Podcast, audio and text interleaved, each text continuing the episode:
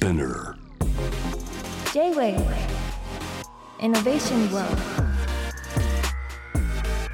81.3 J-Wave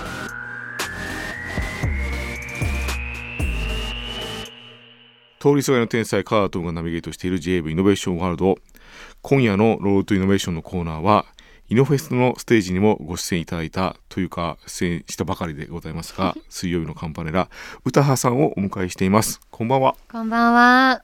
お願いしますよろしくお願いします。ちょっとやっぱ僕すごい冷静に見えますけどやっぱ、はステージ見た後なんで、はい。ちょっとざわざわしてますね ざわざわしてますか？だってさっきまでいた人だからそのままで来てますしね。今そうなのそうなのざわざわしますねいや見事なステージでございました。ありがとうございます。はい。なんて言うんだろうな。なんかつかみとかもすごかった。し僕ねさっはいきマーゼルのあの呼び込みしたんですよ。司会なんで、うんうんうんうん。でその時あの「可愛いっていうのややってたじゃないですか、はいはいはい。あれ真似して、はい。格好え、い。い嘘やられてました？やってやらせてもらいました。あ、嬉しい。優しかったですみんな。みんな優しいですよね。はい。本当に。いやなんかコミュニケーションあとなんかただやってるっていうか、はい。その後になんか自己肯定感が大事だって話が、はい。本当そうだなと思って、うん。足んないですねみんなね。足んない世の中になってきてるので、うん。伝えていきたいなと思ってますね。ごいなんかうんずしんときたね、メッセージでしたけども、うん。はい。水曜日のカンパネラとしてはイノフェスのステージには初登場でございました、まあ、い今回ねいろんなテクノロジーとミックスしたライブでございましたが、はい。ご自身としてはいかがだったでしょうか？そうですね。こういうライブをしたことがなくてあのまあ現地で見るのも映像で見るのも楽しいっていう配信で見るのも楽しいっていうライブだったのでなんかすごいどっちも違った良さが伝わったんじゃないかなと思いましたね。すごい楽しかったです。なんか相性がそもそもいいですね。なんかうん。想像の世界と隣り合ってるっていうか、うんうんうん。すごい見てて楽しいステージでしたけどね、そうライブ僕初めて拝見したんですけど、はい。すごい可愛いっていう部分と、はい。なんか容易に近づいたらぶっ殺されるんじゃないかなっていう 殺気をやっぱたまに感じるんですけど。ああ嬉しい。あ嬉しいですか？なんか両方感じました。同じぐらいの。そうですね。なんかやっぱ可愛いだけじゃなく結構自分の中のスイッチをコロコロ切り替えて曲の歌詞だったり、うんうん。部分によって本当にコロコロ感情もうん。声質とかも全部変えているので、なんかそういう風に可愛いだけじゃないって思ってもらえたら一番嬉しいですね。そうなんか歌い方変わった瞬間に、うん、さっきまでのシンプルな歌詞がうん。ちょっと違って聞こえるんですよね、うんなんかすごい体験でしたね。うん嬉しい。だから 本当に容易に近づかないようにしようと思ってますけど。ええ。はい。あのー歌羽さんはまあ水曜日のカンパネラでいうと2代目でございますが、はい。もうね完全に歌羽さんのイメージがね、はい。定着しているように思いますけど苦労した点とかありますか？そうですね。やっぱり初め2代目ってなんだろう。みんな誰も想像してなかったことですし、多分初めはみんなも戸惑ったし私自身もまだ想像がつかない中で活動が始まって、しかも当時コロナの時期だったので声も出せないライブもなかなかできないみたいな環境でスタートしたからこそ、やっぱ大変なことは初期であればあるほどあったんですけど今はもう2年経ってだんだんとすごく私自身もこの環境に慣れてきたり楽しめるようになってきたりやっぱ世間だったりとかファンの方もちゃんと私が2代目のボーカリストだって分かってくださってるのでそれがすごい今が楽しいですね。はい、ありがとうございます。なんか特にエジソンはですね、はい TikTok で楽曲動画が27億回再生。27億 これの人気の秘密をなんか自己分析はされたんですか？いや全然全然 あの本当剣持さん作詞作曲の剣持秀文さんとかとも、まあ、よくインタビューとかでやっぱなぜあの曲がバズったのかみたいなあの、うん質問を受けることがあるんですけど、なんでですかね？みたいなあわかんないですねってよく言ってますね。でもえらい聞きましたよね。本当うにんタイムラインでよく聞いたなっていう印象ですけどね。みんなね聞いてくれてたんだなって私自身がすごい聞かないんですよ。うんうんうん。私自分の楽曲あんまり、まあ、水曜日のカンパネラの曲を聴かないし、MV とかあんま見ないタイプなので、うん。だからみんななんかすごいイメージの曲があるっていうのうん。はありがたいことだなって、うん。いろんなとこに行くたびに思いますね。じゃああの TikTok の文化のはい。踊ってみたとかも、はい、自分としてはそんな得意じゃない？そうですね、うん。私は全然基本参加はしないですね。ううん関係ないんですよね。だから別に本人が踊ってみてはやんなくても、うん。勝手に踊ってみてくれるんですね。そうですね、うん。みんながどう受け取るか本当みんな次第だなって思いましたね。でもなんかステージでは、なんかなんであんな楽しそうなんですか？楽しそうだなと思うんですけど、うんなんか本当にライブ前まで私結構うん。トゥーっていう精神状態っていうか割と日によってあ今日ライブえあと1分後にライブ？みたいな時もあるしえなんか今日絶対歌えない？みたいな時もあるんですけど、うん。もう本当に音楽がかかると意識しないでスイッチが入る自分がいてもうすぐ楽しいみたいな感じだったり、まあ、今回のこのイノフェスだと割となんだろう私たちのことを見たことない、知らない方たちがすごい多かったんですけど、うん。私はあのアウェーとか、うんまあ、割とアウェーであるほどというか燃えるタイプなんですよ。すごいテンション上がるタイプで。それは感じましたけどね。そうなんですよ、うん。アウェーだ行くぞみたいな自分がいて だからなんかどんどん楽しくなってその楽しいがなんか伝染していけばいいなと思ってうん。やってますね、いやー静かにされてましたね。僕もされたし。嬉しい、やっぱなんか結果的にうん。なんか肯定感に肯定感に包まれますよ歌わさんのステージは。あ嬉しい元気になりましたね。あーそれが本当一番私もしたいことなのでみんなが楽しかったなって言って帰ってもらえたらそれが一番嬉しいからよかった。素晴らしかったですけど最近でははい。そう女優業もね挑戦されてますけど、映画でいうと「アイスクリームフィーバー」はい。ドラマとかもね出てらっしゃいましたけど、マも出ましたね。いかがですか？そうですね。初めてまあ割と映画の公開とドラマの撮影とかが近かったんですけど音楽の世界だけじゃない活動っていうのが、まあ、どんな反応が来るのかも初め不安だったんですけど、うん。結構みんなちゃんと見てちゃんと良かったよって言ってくださる方もすごく多かったり、うん。まあ、表現の中でなんかすごい同じ部分が意外とあって「強火のカンパネラも」あの曲が人名だったりするので、うん。そのテーマに沿ってステージの上で演じるっていう部分がパフォーマンスの仕方で一つあるのでなんかその演じる部分の共通点は演技の本の世界にも入ってみて思いましたね。うん。うん。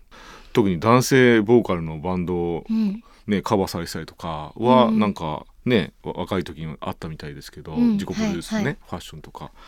でも演技とかってちょっはい。と音楽の流れとちょっと違くないですか、そうですね。でも私自身がすごい、まあ、映画だったりドラマだったりとかが好きで、やっぱそこから受けるいい影響だったりとかそこからのメッセージで変わることってあるんじゃないかなと思っていたので、うん。まあなんかそのメッセージを伝える側に初めてなれたのがうんうん。嬉しかったですね。で今後もやっていきたい、そうですね。これからもどんどんどんどうん。んいろんな場所に出会いに行ってみたいですね。楽しみですね、はい。歌羽さんはじゃあどんな10代だったんでしょうか、うん私はあのーよく言うんってるのは3.5軍から5軍。結構階層の低い。そうですそうです。スクールカーストの1231うん。一番上が1で12345の3.5から5の間を行き来してる割とあの不自由なタイプでしたね。え今のなんか片鱗もないですか全然そうですね。本当に今はすごい明るくなった方だと思うので あの当時は全然不憫な学生を送っていたと思います。あでもまあコロナ禍じゃないけどやっぱそういう断絶の時期が僕はある人じゃないと、うん。なんかいざって爆発力がない気もするから、うんうんうん聞くとなんかみんなそういう暗いとこありますよね。なんかミュージシャンの人とか多うん分特、まあ、アーティストさんってすごい本当に裏表どっちもちゃんと、まあ、そのいい意味である方が多いので元気ない時と元気ある時を抱えて生きてる人がほとんどなんじゃないかなってやってても思いますね。そうですよね。そう断絶とか暗いとこがあって、うん、でいざ光が当たった時のなんかね跳ね返りみたいなね。方。みんなそうですよね本当に。で本当にステージの上で楽しそうって多分なんかがないとそこまで楽しそう、んん楽しいんですもんね。楽しいんですよ、うん。本当に。はい、あとね僕聞いてて思ったのはあとはい、「水曜日のカンパニー」の曲ってめちゃくちゃ難しくないですか、そうですね。めちゃくちゃ難しいし。歌詞多いしリズム複雑だしみたいな。でもなんか歌詞だけを追うとうん、あなんであんな感情込められるような歌詞じゃないのに なんであんな感情込められるんですか？感情が本当に込められない歌詞なんですけど、うん。なんか私なりに言葉一つ一つを解釈してなんか自己完結の表現にしたり誰かを巻き込む表現にしたりやっていくうちにそれがどんどん自然とできるようになってきましたね。うんなんかすごい、まあ、固有名詞が多かったりね。ね。なんか感情的な言葉がないけど、うん。なんかいざねさっきまで笑顔だった歌葉ちゃんがなんかうん。急にシリアスなね、あと声色も変わってて、引うん。き込まれる瞬間が何度もありますけどね。嬉しい。はい。そう。あれも音楽音楽のはい。どんな経験をしたらあんな難しい曲をちゃんとこなせるのかなと思ったんですよね。いやーでも私も学生生活で軽音楽部に所属してて、ギターボーカルやってたんですけど、先ほど申し上げた通りに、うん。あの男性バンドの結構勢いガンガうん。ンホロック系で、あの演奏が下手なバンドだったので パワーで、あの押し出してた部分があったのでなんかそのラップもそもそもしたこと人生で一度もなかったですし歌も実際下手ではないけど上手くもないみたいな状態でだ。加入したんですけどまあなんかいろいろ悔しかったりしてボイトレ始めたりとかおーまあラップはなんか音が好きだったら意外とできるんだなって自分でやってみてバッキンガムが一番初めに出したラップなんですけどあの意外といけるなってあれでなんか確信しましたねあの時に、そうなんですね。じゃあ、うん。聞いてきた経験はじゃあ無駄じゃないんですね。そうですね、なるほどね。うん。いや特にやっぱ水曜日のカンパネラい。ろんな音楽のジャンルの要素があるから、はい、なんだろう。ああとあれはどうですか？あのうん、ボカロの曲とかやってたんですよね。あボカロの曲はなんかやっぱ中学校の頃とかあ小学校の頃かな。当時すごい多分流行した時期に私も子供の頃重なっててその時はやっぱり聞いてましたね、うん。当時の方が声も高かったのでカラオケ行って歌ったりとか、そうなんですね。うん、ボカロ的なものをなんか人間解釈で、ねうんうんうん。うん歌にしてるニュアンスをちょっと感じたんですよね。うんうんうんうんうん。聞いてらっしゃったんですね。聞いてますね、じゃあちょっと新曲についても伺いたいんですけども、これはどんなイメージから生まれたんでしょうか？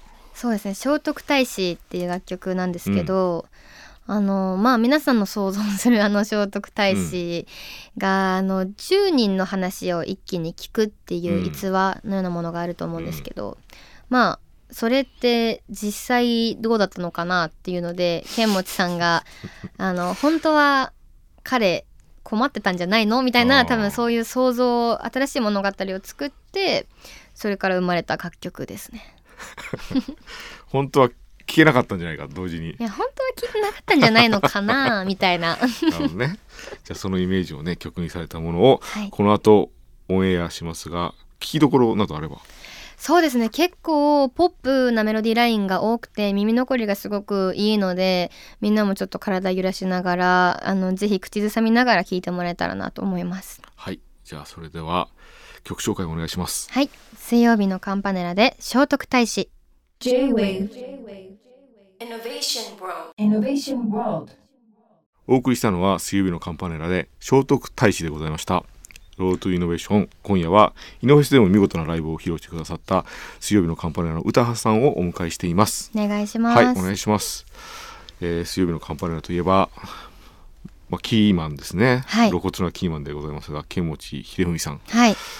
この方はコミュニケーションを取れる人ですか、僕お会いしたことなくて。そうなんですか、今日いらっしゃってました？今日いらっしゃってました。あそうですか。剣持さんはあのすごいふわふわした方です。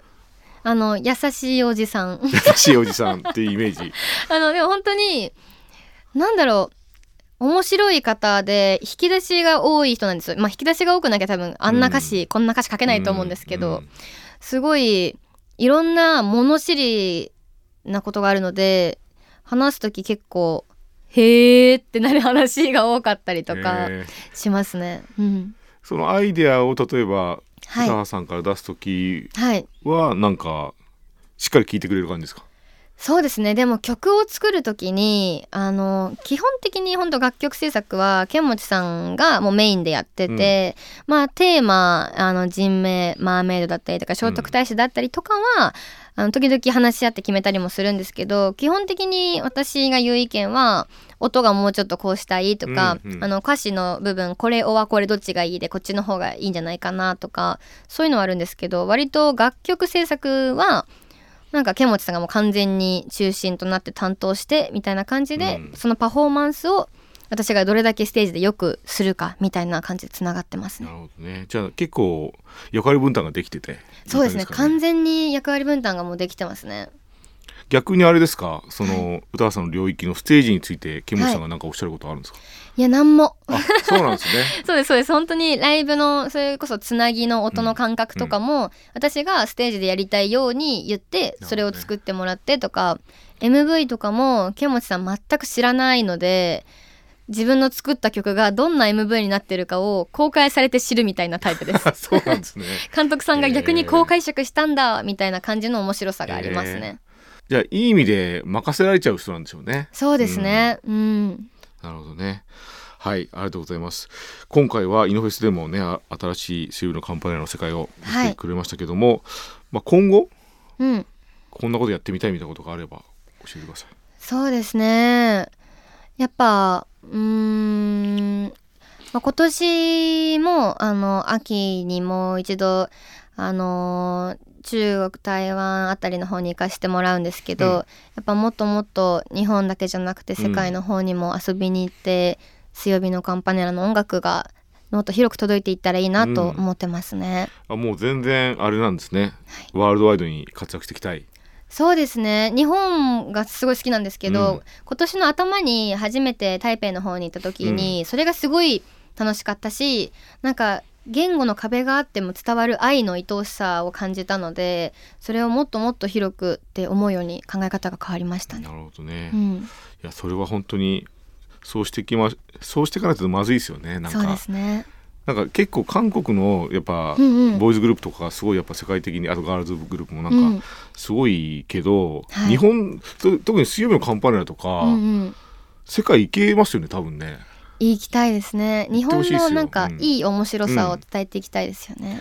あとちょっとどこかしら歌詞が記号的だから、うんなんか海外の人も口ずさめそうな気もしますよね、まあ訳せないけどみたいな。そうそうそうそう 意味知らないけど歌ってるみたいな訳せないけどいけるみたいな感じですよ、ね。ありそうですよね、うんうん。はい先ほどですねライブ、はい。でも本ご本人見えてないですかね。そうなんですよ、うん。時々目の前の下の方に映った画面であのマーメイドで旗が振られてるのとかは 見えてたんですけどあんまりどんな演出だったのかを見てないんですよね。そうですよね。AR なんかね猫ちゃんが出てきたり、うんうん猫ステージ上招き猫出てきますよね、はいはいはい。そういうかぶせもあったりあとまあ多分生成系の AI を使ったうんうんうん。ジェネレートした猫が宇宙に行っちゃうみたいな映像とかもね、うんまあイノフェスなんでされてましたけどね。はい。なんかご自身でテクノロジー使ってってあります？なんかアイデなんだろう。でも水曜日のカンパネラの楽曲自体がすごいア、うん。多分あの AR でデザインしやすいというか、うんそうですね。多分遊びがいのある楽曲が多いんじゃないかなと思うので、